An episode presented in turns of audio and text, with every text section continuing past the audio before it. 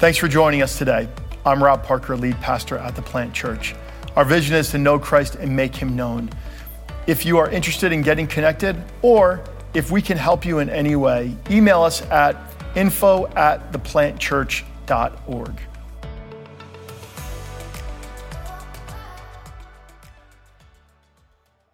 Beautiful.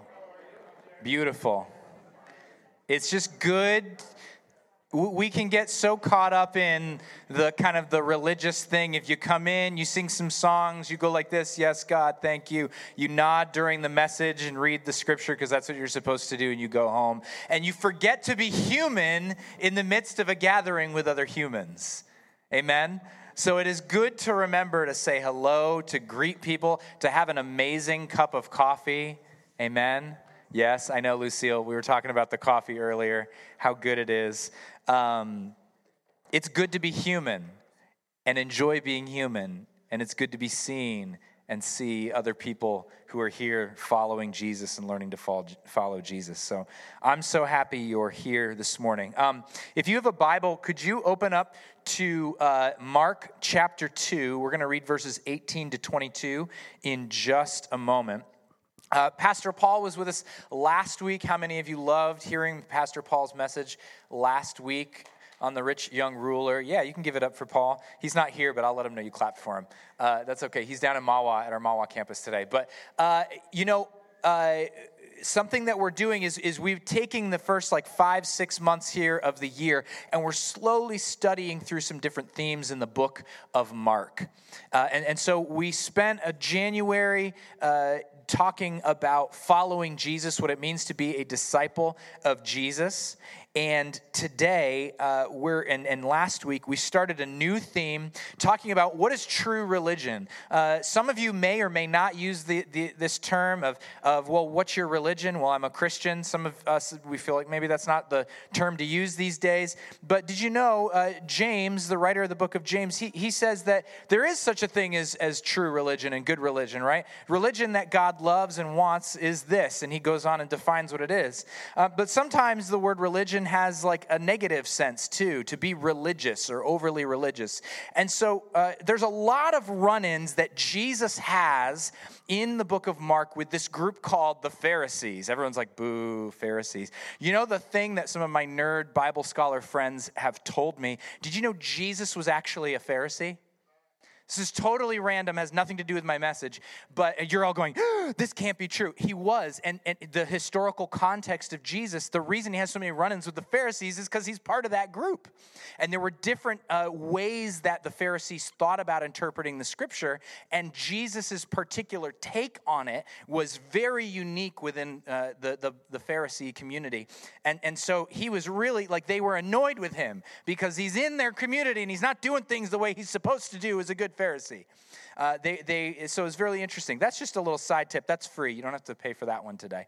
Um, that's a joke. But, uh, you know, I, I, say all that to say, like, sometimes we can be in church and we can be around people that are maybe uh, hyper religious, or we can find ourselves becoming hyper religious. We can find ourselves being a little more like the Pharisees than like Jesus.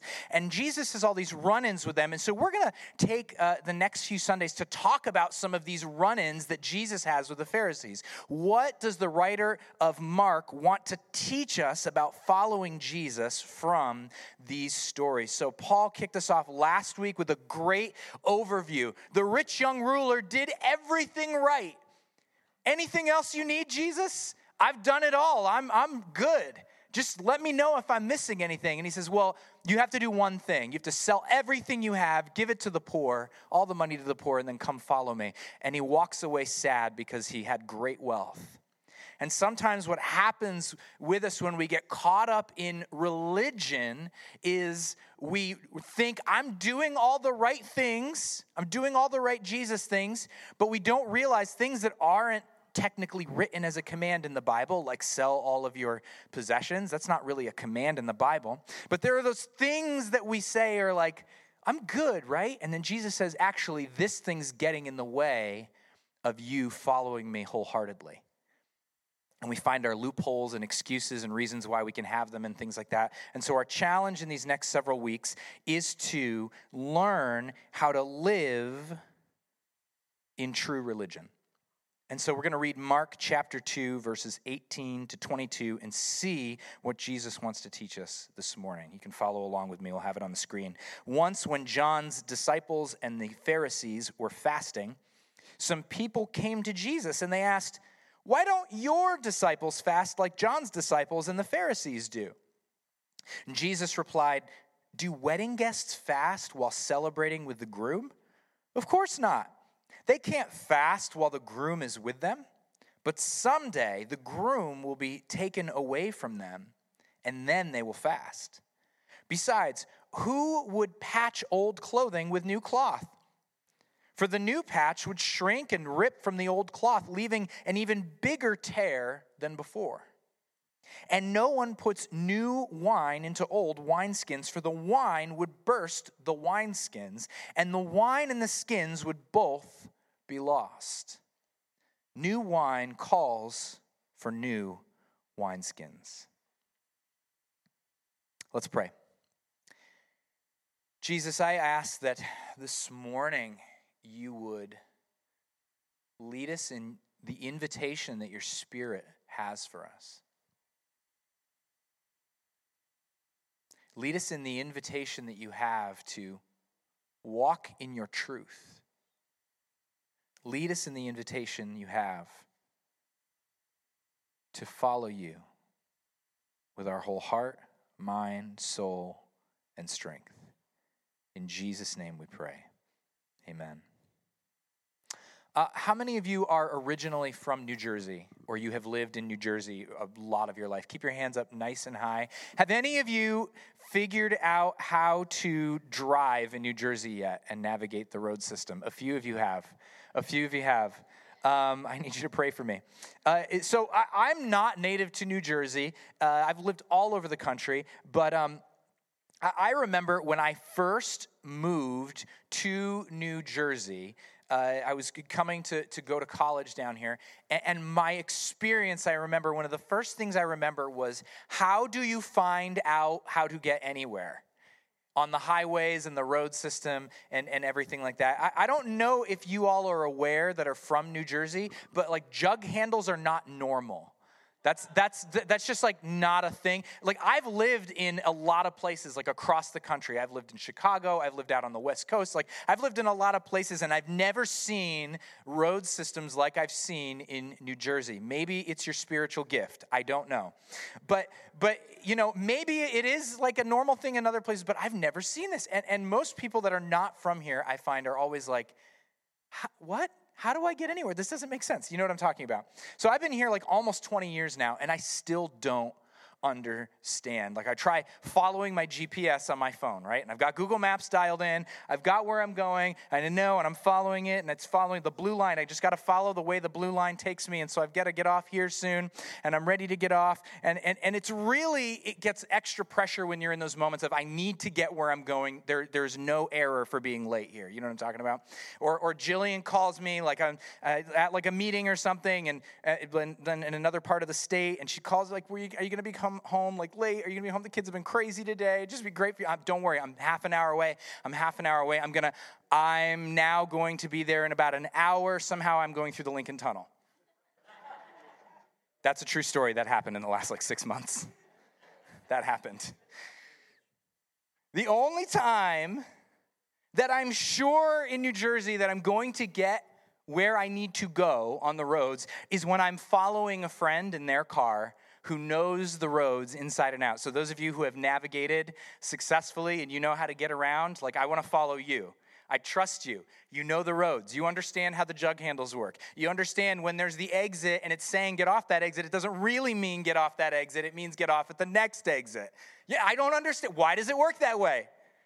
It's like a secret code you all have if you're from New Jersey. But but anyway, like I, I trust when someone knows the roads and I can follow them, right? More than my GPS. I know, okay, they're getting over in the left lane. I'm gonna get over in the left lane because we're getting prepared to get off here. I get over the, another lane. They know there's construction here. You never follow the signs for construction in this area. You're gonna go this way instead. It's much easier. And you're gonna so when I have someone like that I'm following it makes the travel much simpler, and I get where I'm going to need to go. When I follow my GPS instructions, I can often miss where I need to go. But when I'm following a friend, I can trust that I will get where I need to go every time. This is so much like our life as Christians the GPS of our faith is, is kind of like the, the commands or maybe the traditions or the practices of a particular stream, uh, if I could use that language, a stream of church or a tradition of church you grew up in. And, and, and some of us, even if we didn't grow up in church, believe it or not, you have, you have your vis- version of, of how to interpret the Bible, for example, or what, what the Bible or Christianity is, is about. So whether you grew up in church or not, you have some ideas about this is how this is supposed to go. And we have all of these things about what a good Christian's supposed to do. That's like the GPS of our Christian life. And a lot of these things can be really, really helpful. They help us make sense of things, kind of put things in categories. It makes it a little simpler for us to talk about and relate to each other with. It can be super helpful. But when I focus on these things at the expense of following Jesus himself, I often get lost. Because just like a GPS on a New Jersey highway, I can misinterpret what the scriptures or my faith tradition are saying to do in a particular moment, and I can find myself going through a spiritual Lincoln Tunnel, if you will. Going in a direction that Jesus never intended for me to go and, and if I could just put this another way, I think what we often can get in trouble with as Christians is prioritizing religion over relationship. Our, our, our things that we know this is what I'm supposed to do. This is why I read this verse. I know what that, that verse is about because people have told me I've read it a hundred times that way. And, and there are so many things sometimes in scripture like that, or things that are uh, additional to scripture. Well, this is how you pray. This is how you do this. This is how you do that. All of these things where we can go, well, I, am following this, and we get so caught up like my GPS in the car. This is how I do it. And I actually miss the relationship, the very person of Jesus that I'm supposed to be following. Are you all with me? So, when we do this, here's what happens. We can end up making judgments about other people because, oh, they're not doing it the right way. Or we put unnecessary burdens, especially on new believers. Because we say, well, here's all the things you need to do, or I can't believe you're not doing it right. You're not doing it the way you're supposed to. And because Jesus said, you know, my burden is easy, my yoke is light, he didn't say, put a heavy burden on me, right? So, what happens when, when we are focused on religion over relationship is we create church people who are really, really good at following their GPS, but they don't always get where they need to go. Are you with me? So, but here's the good news is that Jesus has given us his Holy Spirit. He's given us his Holy Spirit, as he says himself to his disciples, he would have his very presence alive in them to lead them into all truth. And what Jesus, I believe, is inviting us into in this passage today is to choose relationship over religion to not miss relationship with Jesus in the midst of religiosity for Jesus. This is the issue that's at stake in our passage today in Mark chapter 2. Just a little bit of context. Just before this passage that we read, Jesus had called Levi, also known as Matthew the tax collector, to follow him. You remember we talked about this story uh, three, four weeks ago. And Jesus invited Levi in to follow him. And so Levi, in kind of celebrating this and, and being in relationship with Jesus like this, says, Hey, come over to my house. We're going to have a big meal. We're going to have a big party. I'm inviting all my friends. And so Jesus and all his disciples go over there. If you remember, like I said, we, we discussed this a few weeks ago. And here's Jesus and all of his disciples eating this meal with a tax collector. Remember how bad tax collectors are. It's no good. You don't associate with tax collectors, they are traitors to the Jewish people. And the other group of people that's there are sinners. These are people who are living outside of Jewish law. They're not obeying God's law. And, and here's Jesus, this rabbi, with all of this company he was not supposed to keep. And, and not only that, but, you know, you, need to remember, Jesus, the, the Pharisees are concerned here. They remember, you, you, you got to be above reproach. You, you, you can't have people questioning what's happening in these dinners. You've got all these young, impressionable men and women, no doubt, following you, Jesus. You need to set a better example than to take them into these dinner parties. And the Pharisees and the scribes, they've been having a field day with all this stuff. They can't believe that Jesus and his disciples would spend time with those people. So Jesus reminds them in that moment I- am not here for those who think they're well and spiritually healthy and have it all together. I'm here for the broken. I'm here for those who know they are lost. And we talked about that a few weeks ago that who's qualified to follow Jesus? Those who know they're broken. We're, we, we are those sinners and those tax collectors. And so now, immediately after that story, the Pharisees have come back because they still have some concerns about how Jesus is conducting his ministry. And, they're concerned, like I said, about how he's leading a whole generation astray. You, you, your young Jewish men that you have here, Jesus, can't think it's okay to have a meal with a prostitute. This is not okay. This guy Jesus is carousing and partying from their perspective with the best of them. You are destroying a generation with your false teaching, Jesus. What do their parents and families think of this? And so they've come back, and they don't come by themselves. They come with friends, maybe people that uh, are, are going to endear themselves to Jesus. They come with John the Baptist's disciples.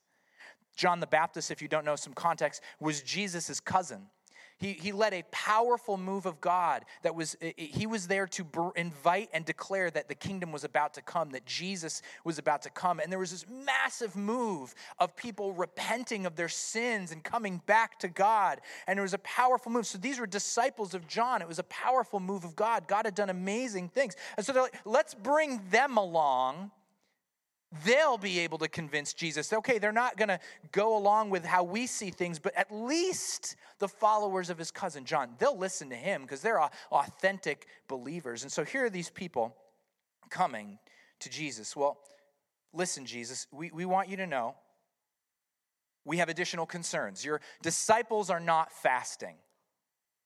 We aren't the only ones who think so, just so you know. We've brought along John's disciples, you know, your cousin. You honored him so much before he was executed by, by Herod. You know, his followers also have a problem with what's happening here, Jesus. And so they go again. Why are your disciples not doing what they're supposed to do? They're not fasting. Everyone is supposed to do this. This is what God wants. We've been doing this for centuries was a, uh, it was a weekly uh, thing. They had a practice of, of, fasting multiple times a week by this first century time. Uh, in, in the Jewish tradition, but it was, there was no command to do this in the law of Moses. Yet they, they would fast, or at least to fast weekly like this. There was no command to fast multiple times a week. But because Jesus appeared to be so cavalier with fasting and hanging out with all of these questionable people, they started to get concerned. One commentator put it this way it's like they were starting to go, if Jesus is questioning this tradition, what aspects of the law of Moses is Jesus ready to throw out? If he's willing to upset this, how far will he go?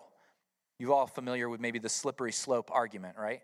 This is exactly what this is. Well, if he's willing to challenge that, what else is he going to challenge? And so Jesus responds with three simple illustrations a groom and his friends at a wedding celebration, a patch of cloth to repair a hole in some clothes, and freshly pressed wine being poured into old wineskins to hold it. So, a wedding in that day was one of the few moments in a person's life where they could celebrate with absolute abandon and not worry about the cares of life. You, you think life for us is difficult? They didn't have air conditioning. You were so heavily taxed that you could barely eke out a living. Only the most wealthy people were able to live comfortable lives. You, were, you had to hope that you could grow a few vegetables or some kind of grain in a little tiny plot next to your house. Or you had to hope that there was enough money to buy the bread that you needed before the next tax came in. And you couldn't keep bread in your fridge either, by the way, those hadn't been invented yet. So, a wedding was a time, it was a festival that would go on for an entire week. This was a moment where they could say, you know what? This is a, a, new day. It's a new dawn. A new family's being created here. You need to celebrate what God's doing. And so, what would happen is the rabbis and, and the synagogue leaders, they would cancel everything in the synagogue those weeks. The Pharisees would suspend their fasting when there was a wedding going on. It was ridiculous to think you were not going to go and enjoy the wedding. And they're like, no, no, no, I have to fast still. No one did that. And so, Jesus is saying, the same thing. Do you fast during a wedding? It was totally normal for them to just enjoy and celebrate what God had done bringing this family together. Now, a wedding was also used as a way of talking about the Messiah's return in first century Judaism. So the wedding, it was an idea that God was going to send his Messiah that was going to rescue his people, and it was going to be like a marriage of the bridegroom coming to his bride and restoring and making all things new, and everything would be right in the world when the Messiah came. So what Jesus is doing here is two sided. He's saying, Would you fast when a wedding's going on? And he's also making the point of that wedding, that cosmic wedding that you talk about, about the Messiah coming it's happening right now in front of you, and you're missing it. You're missing it. You're trying to focus on doing the right things out of your tradition and religion when I'm right here in front of you. Why are you still arguing with me about whether or not my disciples fast? And notice, by the way, he doesn't say they're never gonna fast. He says, why would they do that right now? And he makes a couple of other examples to just talk about how silly this is. A, a patch of cloth that's described here, it's a patch uh, of cloth that hasn't been seasoned so that it could attach to the clothing properly. The, the Greek word there used is specifically a patch that hasn't been uh, created and cured so that it, it wouldn't stretch. He said, You wouldn't put a piece of cloth on that hadn't been seasoned properly before putting it on the clothes. Who does that? I don't know if any of you patch clothing or not. But maybe you'd know a little something about that. And then he says, when you pour new wine in, you, you can't put the new wine into old wineskin. Why? Because there's a fermentation process with the wine. There's gases being released. That wine is expanding. So if you use a, a skin that's already been stretched to capacity, it's going to rip as soon as that new wine starts expanding. So he's like, you always put new wine into new wineskins. Duh. How many of you put wine into your animal wine skin this morning before coming over here? Some of you, amen. That's funny. A Couple of modern day examples, maybe that hit home better. How many of you use wood and a wood stove to heat your house, at least in part? This is West Milford. I feel like there's. Am I the only one? Really? Okay, one. Thank God. I was like, I like feel like I'm talking to like people in West Milford. Like this is like we don't have. You know, you're using oil for the most part, unless you like live kind of right around here and you've got some natural gas, or you're using pellet wood stoves and different things like that, right? Propane, some people on propane, right? We, we try and use a little wood, especially like with the price of oil this year. I was like, all right, we're gonna get wood. And so we got a, a load of wood delivered, and it's supposed to be seasoned, right? Some of it was seasoned. So, the modern application of this is you wouldn't cut down a tree and immediately put that wood in your wood stove, would you? No, you've got to season that wood for a year. That's exactly what Jesus is saying. This is as crazy what you're doing right now, asking why they're fasting and, and missing the fact that I'm right here because you're so tied to your religious practice. That's just as silly as putting that wet, unseasoned wood in your wood stove. Why would, who would do that? Another example, you wouldn't put pineapple on pizza, right? Oh, okay. I, maybe I hit a nerve there. That's maybe I hit a nerve. Half of you know what I'm talking about. The other half are still living in darkness and deceived. You will come home. It's okay. But but you hear what I'm saying? Jesus is saying like you're trying to you're this is so obvious. You're I'm right here and you're still trying to pay attention to your GPS. And I'm right here trying to lead you.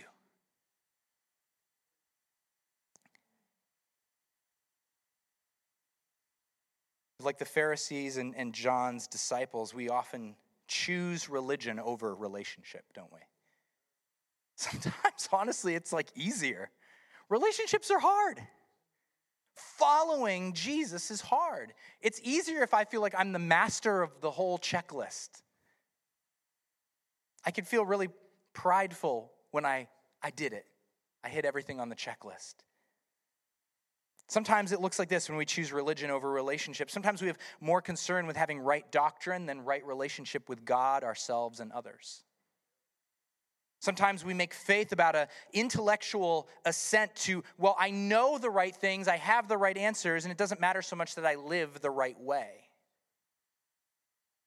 A lot of times when we're choosing religion over relationship, we're very critical and judgmental. They're not doing it right. They need to get enlightened. I know, I know how to do it. My church knows how to do it. That denomination over there's got it wrong. What are they doing? We have a hyper religious answer and solution often when people have real needs and struggles. It's very easy to say, maybe you just need to pray more. Maybe you just need to read the Bible more. When there's something deeper going on that needs to get touched so that their prayer and their scripture reading can get to that deep place. A lot of times, people that are living out of religion instead of relationship, there's more concern for what is done. We have to do these things, and less concern for how it is done. Is it being done out of selfish ambition? Are we doing this out of fear or am I doing this out of love? You could put that uh, next slide up for me, please. Uh, just a quick example of a couple things. Religion looks like being critical, as I said. Relationship with Jesus looks like compassion. Religion looks like being concerned, as I said, with right doctrine. Relationship looks like being concerned with a right heart. Relationship looks like a heavy burden, or excuse me, religion looks like a heavy burden. Relationship looks like a light burden. And we get caught up in religion over relationships so easily. And I just want to highlight really quickly two ways that we get caught up in religion over relationship from these two groups of people that come to Jesus the Pharisees and John's disciples. And I think at different times in our lives, we probably find ourselves doing one of these two things and operating in one of these two ways. First, the, the Pharisees. The Pharisees were stuck in religion instead of relationship because they had enmeshed their tradition with what was actually biblical. And, and they could not distinguish between the two. Many of us who, who struggle, as I said, with religion versus relationship, we talk about fear of compromise or a slippery slope kind of thing. Well, if we start doing that, then what else is that going to lead to? That's usually, not always, but usually a sign that we have so connected our tradition or the church uh, tradition that we grew up with, the practices, we have over connected that with what is actually biblically necessary and called to and, and, and we can't distinguish between the two. So they say, well, if they're doing this, they're obviously going to throw out the whole Bible. This is what the Pharisees had done. Why aren't they fasting? Jesus could have responded if he was a little more of a, a, Western thinker. They don't respond that way in Jewish culture. They just answer in riddles and then you have to figure it out. That's how they, that's how they would debate back and forth in, in rabbis in that day. If he was a, a Western thinker, he would have said, Where is it in the law of Moses? Show me chapter and verse. It's not there. And, and, so, some of us, because we get so stuck and we're enmeshed with what's tradition, well, this is what I'm used to, this is what I grew up with, this looks different. I think you're just trying to throw out the whole Bible. Are you even biblical? What's going on? we, we, we've confused what's happening and we get concerned that things are going to go very south in the church community we're a part of or if we see another teacher or another denomination or another christian friend of ours well what are they what are you getting into now there, there is real uh, things we have to discern with this right we, we live in a culture at the moment with, with a climate where people feel uh, very concerned with issues like this don't we we, we are in a, a time when the, the tectonic uh, plates of culture are shifting very, very rapidly. There are things in the wider, wider culture that are, are changing often. And it also feels like things within, we'll just use evangelical Christianity for now to zoom in a little bit. It also feels like things in evangelical Christianity are changing at the same time. And we wonder, are they changing in the same way? Is this a compromise with the culture? Are we just kind of going with the culture? Do you ever feel that tension, any of you? Like, is, is this church or is this leader just kind of like capitulating to what's happening in culture? You can, you can be honest, it's okay.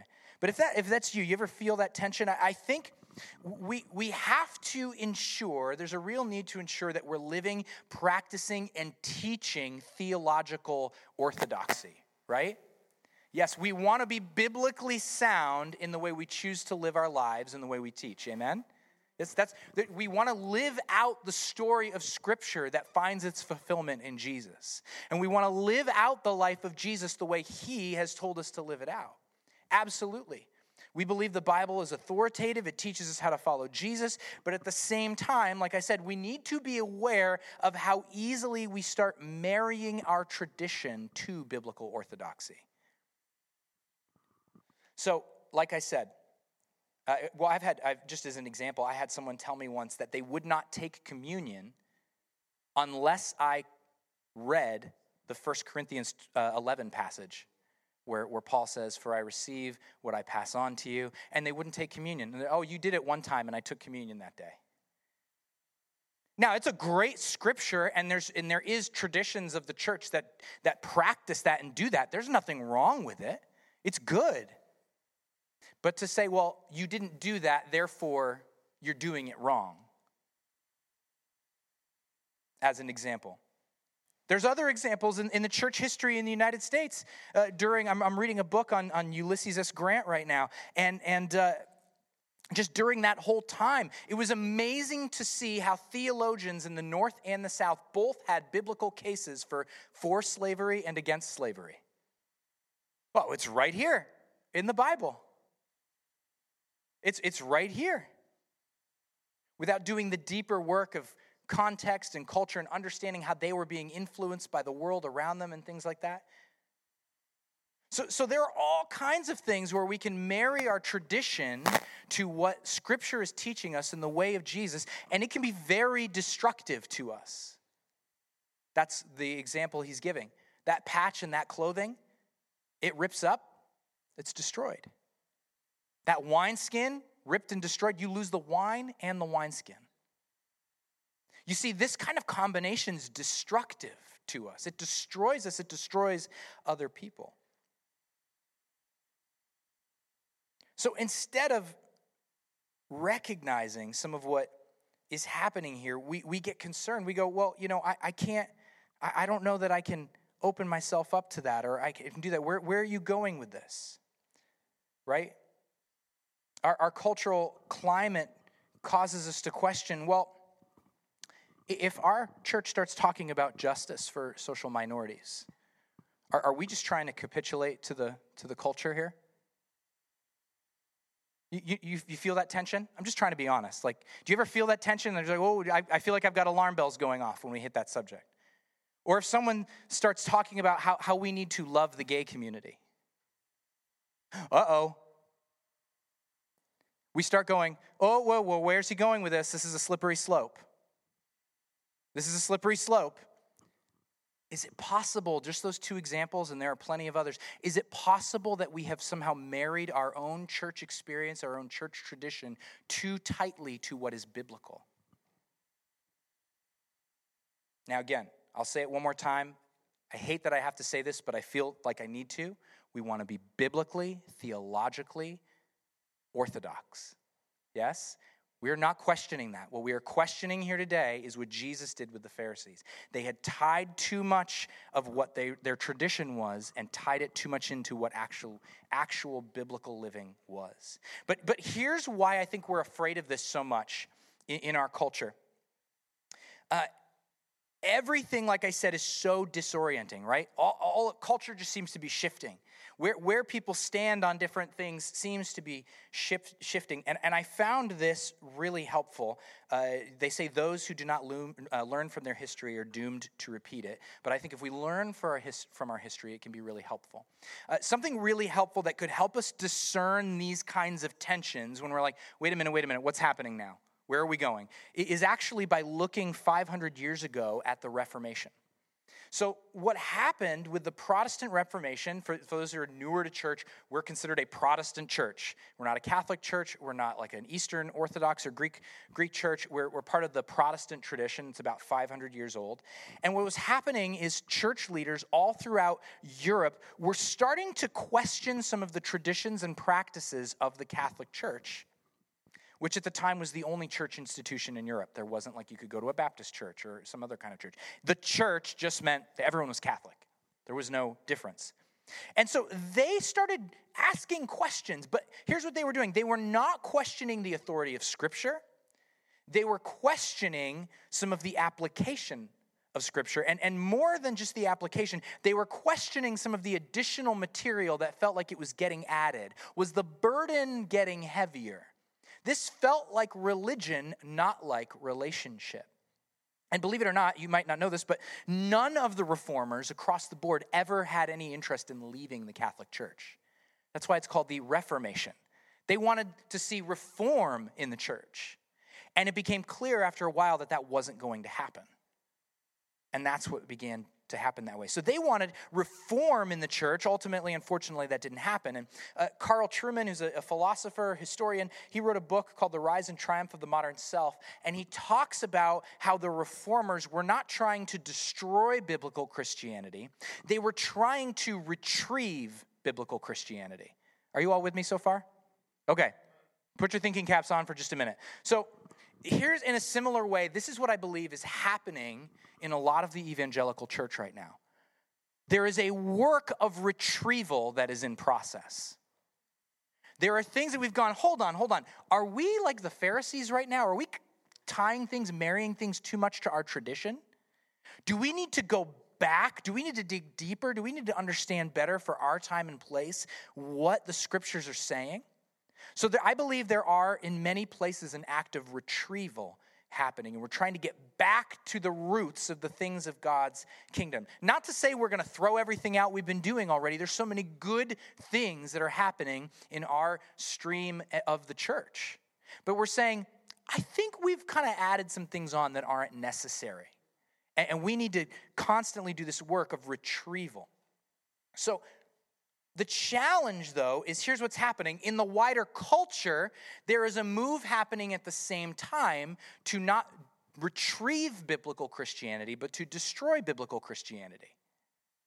So these things are happening simultaneously. So we need to get wisdom and get discernment that while there's people asking questions about, hey, we need to get back to this. Let me use the example of like, there, there needs to be justice and, and, and there's a kingdom thing, there's a biblical thing about how we are interacting with minorities and communities in the church, right? Especially in predominantly white uh, evangelical churches, there, there is this, okay, we, we've missed something here and we need to get back. If we read that as trying to destroy biblical Christianity, we might throw out something that Jesus is trying to bring our stream of the church back into. So we have to use wisdom. Is this a moment of someone trying to destroy biblical Christianity, or is this an act of retrieval and I need to adjust what I've held as tradition? How have I married my tradition, my practice, to something that's biblical? And how have I confused the two? You, does that make sense? You with me? And, and, so we have to be extremely wise and listen to Jesus because I think we get overly suspicious sometimes. We're like, wait, what's your agenda here? Where are you going with this? And the Pharisees did this. This is what they were doing with Jesus. Hold on, Jesus, what are you doing? What are you, what are you trying to do here? That we've got all of these Jewish people that are already not faithful to Judaism anymore. They're seeing how the Gentiles are living in the Roman Empire, and they're saying, I'm just going to go do that. And here you are. You're trying to undermine the law? And what they didn't realize is that they were actually enmeshed their tradition with what the law actually was. And so, you and I, in the same way, we have to ask ourselves Am I actually holding on to something biblical here? Or am I holding on to something that's uh, comfortable to me, that comes out of a tradition, a particular stream of Christianity? And, and do I need to completely let it go? Or has it been helpful in a good way for me and I just need to hold that loosely? Does that make sense?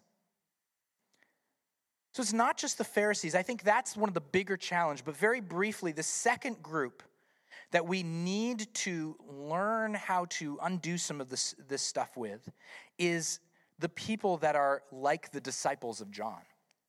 This is a different group entirely. Normally, you read these stories and you see the Pharisees came to Jesus. They challenged him again. They challenged him again. This story is really unique because the Pharisees don't come alone, they come with John's disciples. And like I said, these people were part of the last great move of God in their land only like a few years before, maybe within the last five, ten years.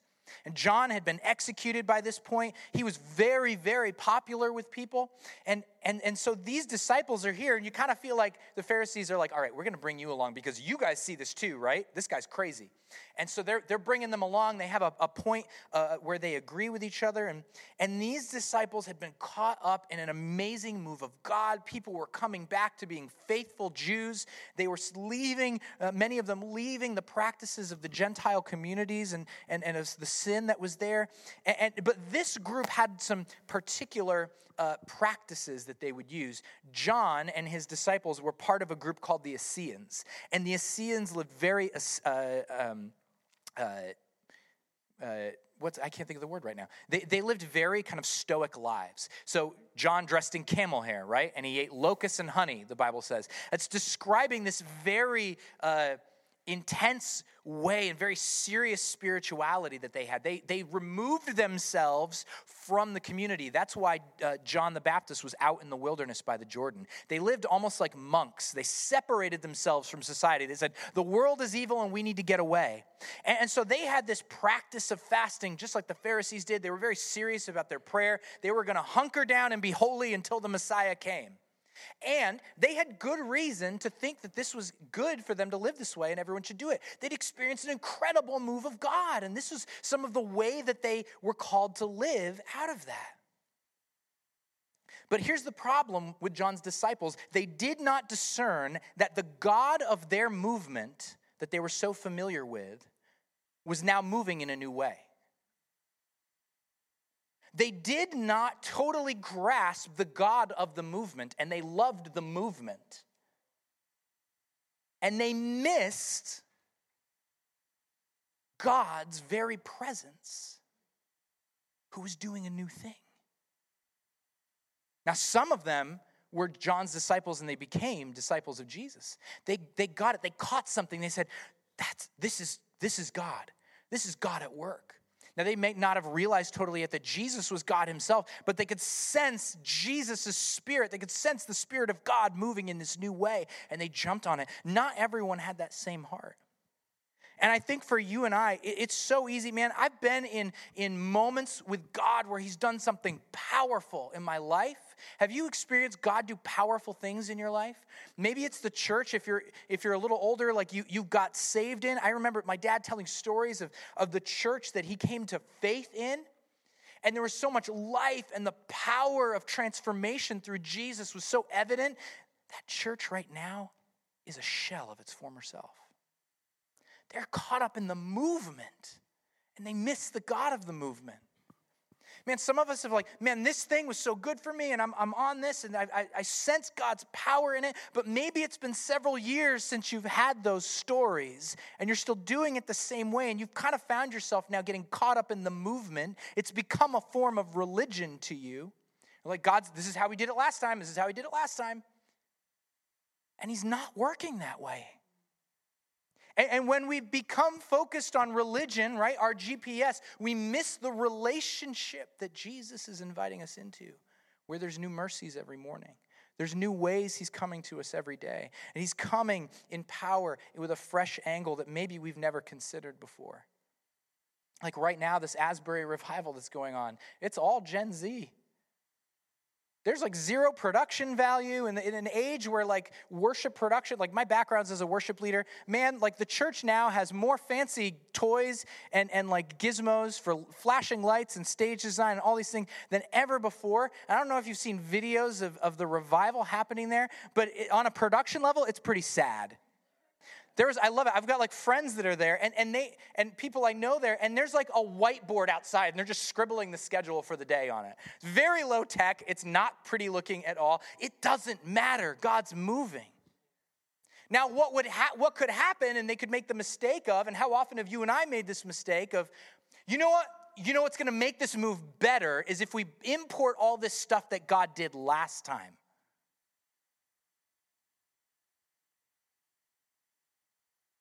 Whether we're doing that, following the old move of God when He's moving in a new way, or, or we marry ourselves to the traditions of old and miss that it's not entirely biblical, either way you slice it, we find ourselves religious and not in relationship. I'll close with this. Did you know that the story of the Hebrew people in the book of Exodus, when Moses first brought them out of Egypt, they're free now, and he brings them to Mount Sinai? Did you know God actually wanted to meet with the whole nation at the foot of the mountain altogether? And they get there, and there's thunder, and there's lightning, and God's presence is showing up, and all the people go, Hey, we're not doing this. You just tell us what God says, we'll be over here. Cool? Cool. And, G- and so Moses goes up and gets the laws on tablets of stone and all the other laws they need to follow closely, gets them written down. But you see, the goal was never for God's people to have the law written on tablets of stone, it was supposed to be written on their hearts. That's what Jeremiah 31 33 says. It says, I will put my instructions deep within them, and I will write them on their hearts. I will be their God, and they will be my people. And when the law is still on stone for you, every decision must be black and white. There can be no nuance to your conversation whatsoever. And, you're not actually making decisions out of love for Jesus, yourself, or other people. You, you have to make decisions out of, well, here it says, it doesn't say this. There we go. But you see, when the law is written on your heart, you can enter each new situation of life that you're in, and you can, informed by the Spirit, say, What would Jesus do in this situation if he were me? How would he call me to live this out right now? But that requires of us a deep level of relationship with Jesus himself. That requires of you and I space to be with Jesus, as we talked about in our time talking about discipleship. You see, because when we're with Jesus himself, what did he say? What did John say about him? He said he's the Word made flesh. You know, the word word there, he's talking about Torah.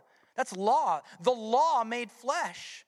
If you want to see how the, the law of Moses is supposed to be lived out, it's embodied in Jesus if you want to see how, well, this is what the scriptures say. What are we supposed to do with it? How did Jesus live it out? How is Jesus informing your life through the Spirit now to live it out? Is the law in stone for you, or has the Spirit written it on your heart? Last week, I love Pastor Paul's message about the rich young ruler. I mentioned it before. He did everything right, didn't he? His GPS was followed precisely. But Jesus said, You lack one thing sell everything you have and follow me. And he couldn't do it. He couldn't do it. He couldn't give up the thing he loved more than Jesus. See, there was no law, like I said, about make sure you sell all your possessions so you can follow God well and show you love him. There's no law written about that. But there is a law that says you shall have no other gods before me. And this man, Jesus had the insight to know this man had put a God in my place. And that's why we can't afford to follow religion over relationship because there's loopholes in religion that allow us to live completely unrighteous lives. Jesus is going to say, he, he said this in, throughout the Gospels, when he returns to judge the world, there's going to be all those who come to him and said, We did all this religious activity in your name. We even healed people. We cast out demons in your name. And you know what Jesus is going to say? I never knew you. I don't think he's going to say that as a dismissive, angry thing. I think he's going to say, You didn't, we didn't connect, you didn't spend any time with me. You didn't actually catch my heart. But they're going to be like, No, no, no, I followed my GPS exactly how it said to go. But you didn't follow me. The invitation from Jesus for you and I today is this Will you choose relationship over religion? So perhaps there's a, a tradition you have. Maybe, maybe there's a practice, something you've held to that's vitally important to Christianity. And the Holy Spirit's just been pointing it out to you, just saying, that right there, that's going to send you through the Lincoln Tunnel. You can't afford to go that way, he says. Come follow me. This is why Jesus has given you the Holy Spirit. That's the good news. It's the presence of Jesus with you right now. Right now. So I want to invite the worship team to come up. And here's what we're going to do. Um, we feel like God has been doing a lot of stuff in our community in the last week.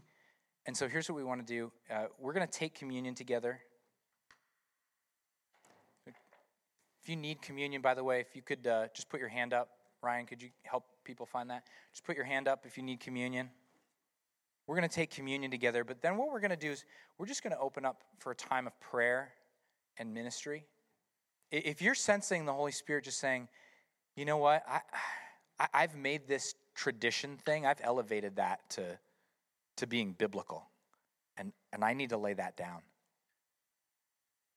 Or, or you said, you know, I, I've been too focused on how God moved before, and, and I need to pay attention to Him, not the movement. We're, we're just going to create space for a couple things. Because, first, I, I, really believe that uh, God was saying this morning that uh, there were some people that needed to be filled with the Holy Spirit today. Maybe you've never been filled or you need a fresh filling, but your relationship is missing. And, and, you know, that's at the end of the day, none of us can have relationship with Jesus if the Holy Spirit is not there. Jesus said, I'm giving you the Holy Spirit. He's going to be your helper, your comforter, your advocate. He's going to guide you into all truth. All this stuff we're talking about today, like, you can't do any of this without the Spirit empowering and speaking into your life. So that's the first thing. We want to create space for prayer and ministry. Ryan, would you just come be up available for prayer? Just make some space for people who need prayer. Lindsay, if you could as well. Um, that's the first thing we want to invite people to get prayer for as we worship in just a moment. The second one is if there's a sense of like religion having power over your life, might feel like fear might feel like if I don't do this, these people are going to be really disappointed in me. That's, that's the spirit of religion that needs to break in your life. And the only way it can break is through the unconditional love of the Father saying, I love you even if you never do another thing in my name. That's the second thing. Third, I really feel like there's another call for people who are just desperate for God to move like they've seen him move before. And, and, and this might be just a fresh filling of the Spirit, but you need to embrace how God wants to do now. And, and in order to do that, you might need to let go of and grieve what He did previously. Say, Thank you, God, that was amazing.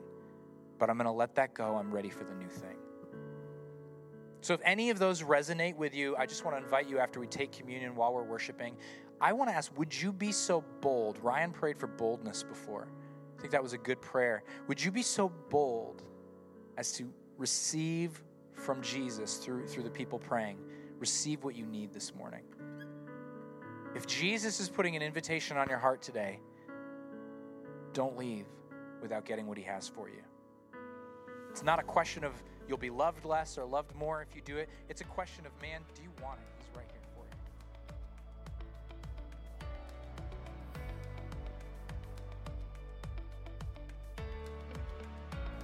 It was great having you with us today. We do hope that this sermon inspired you to know Christ and make him known. For more sermons and resources, please visit us at theplantchurch.org.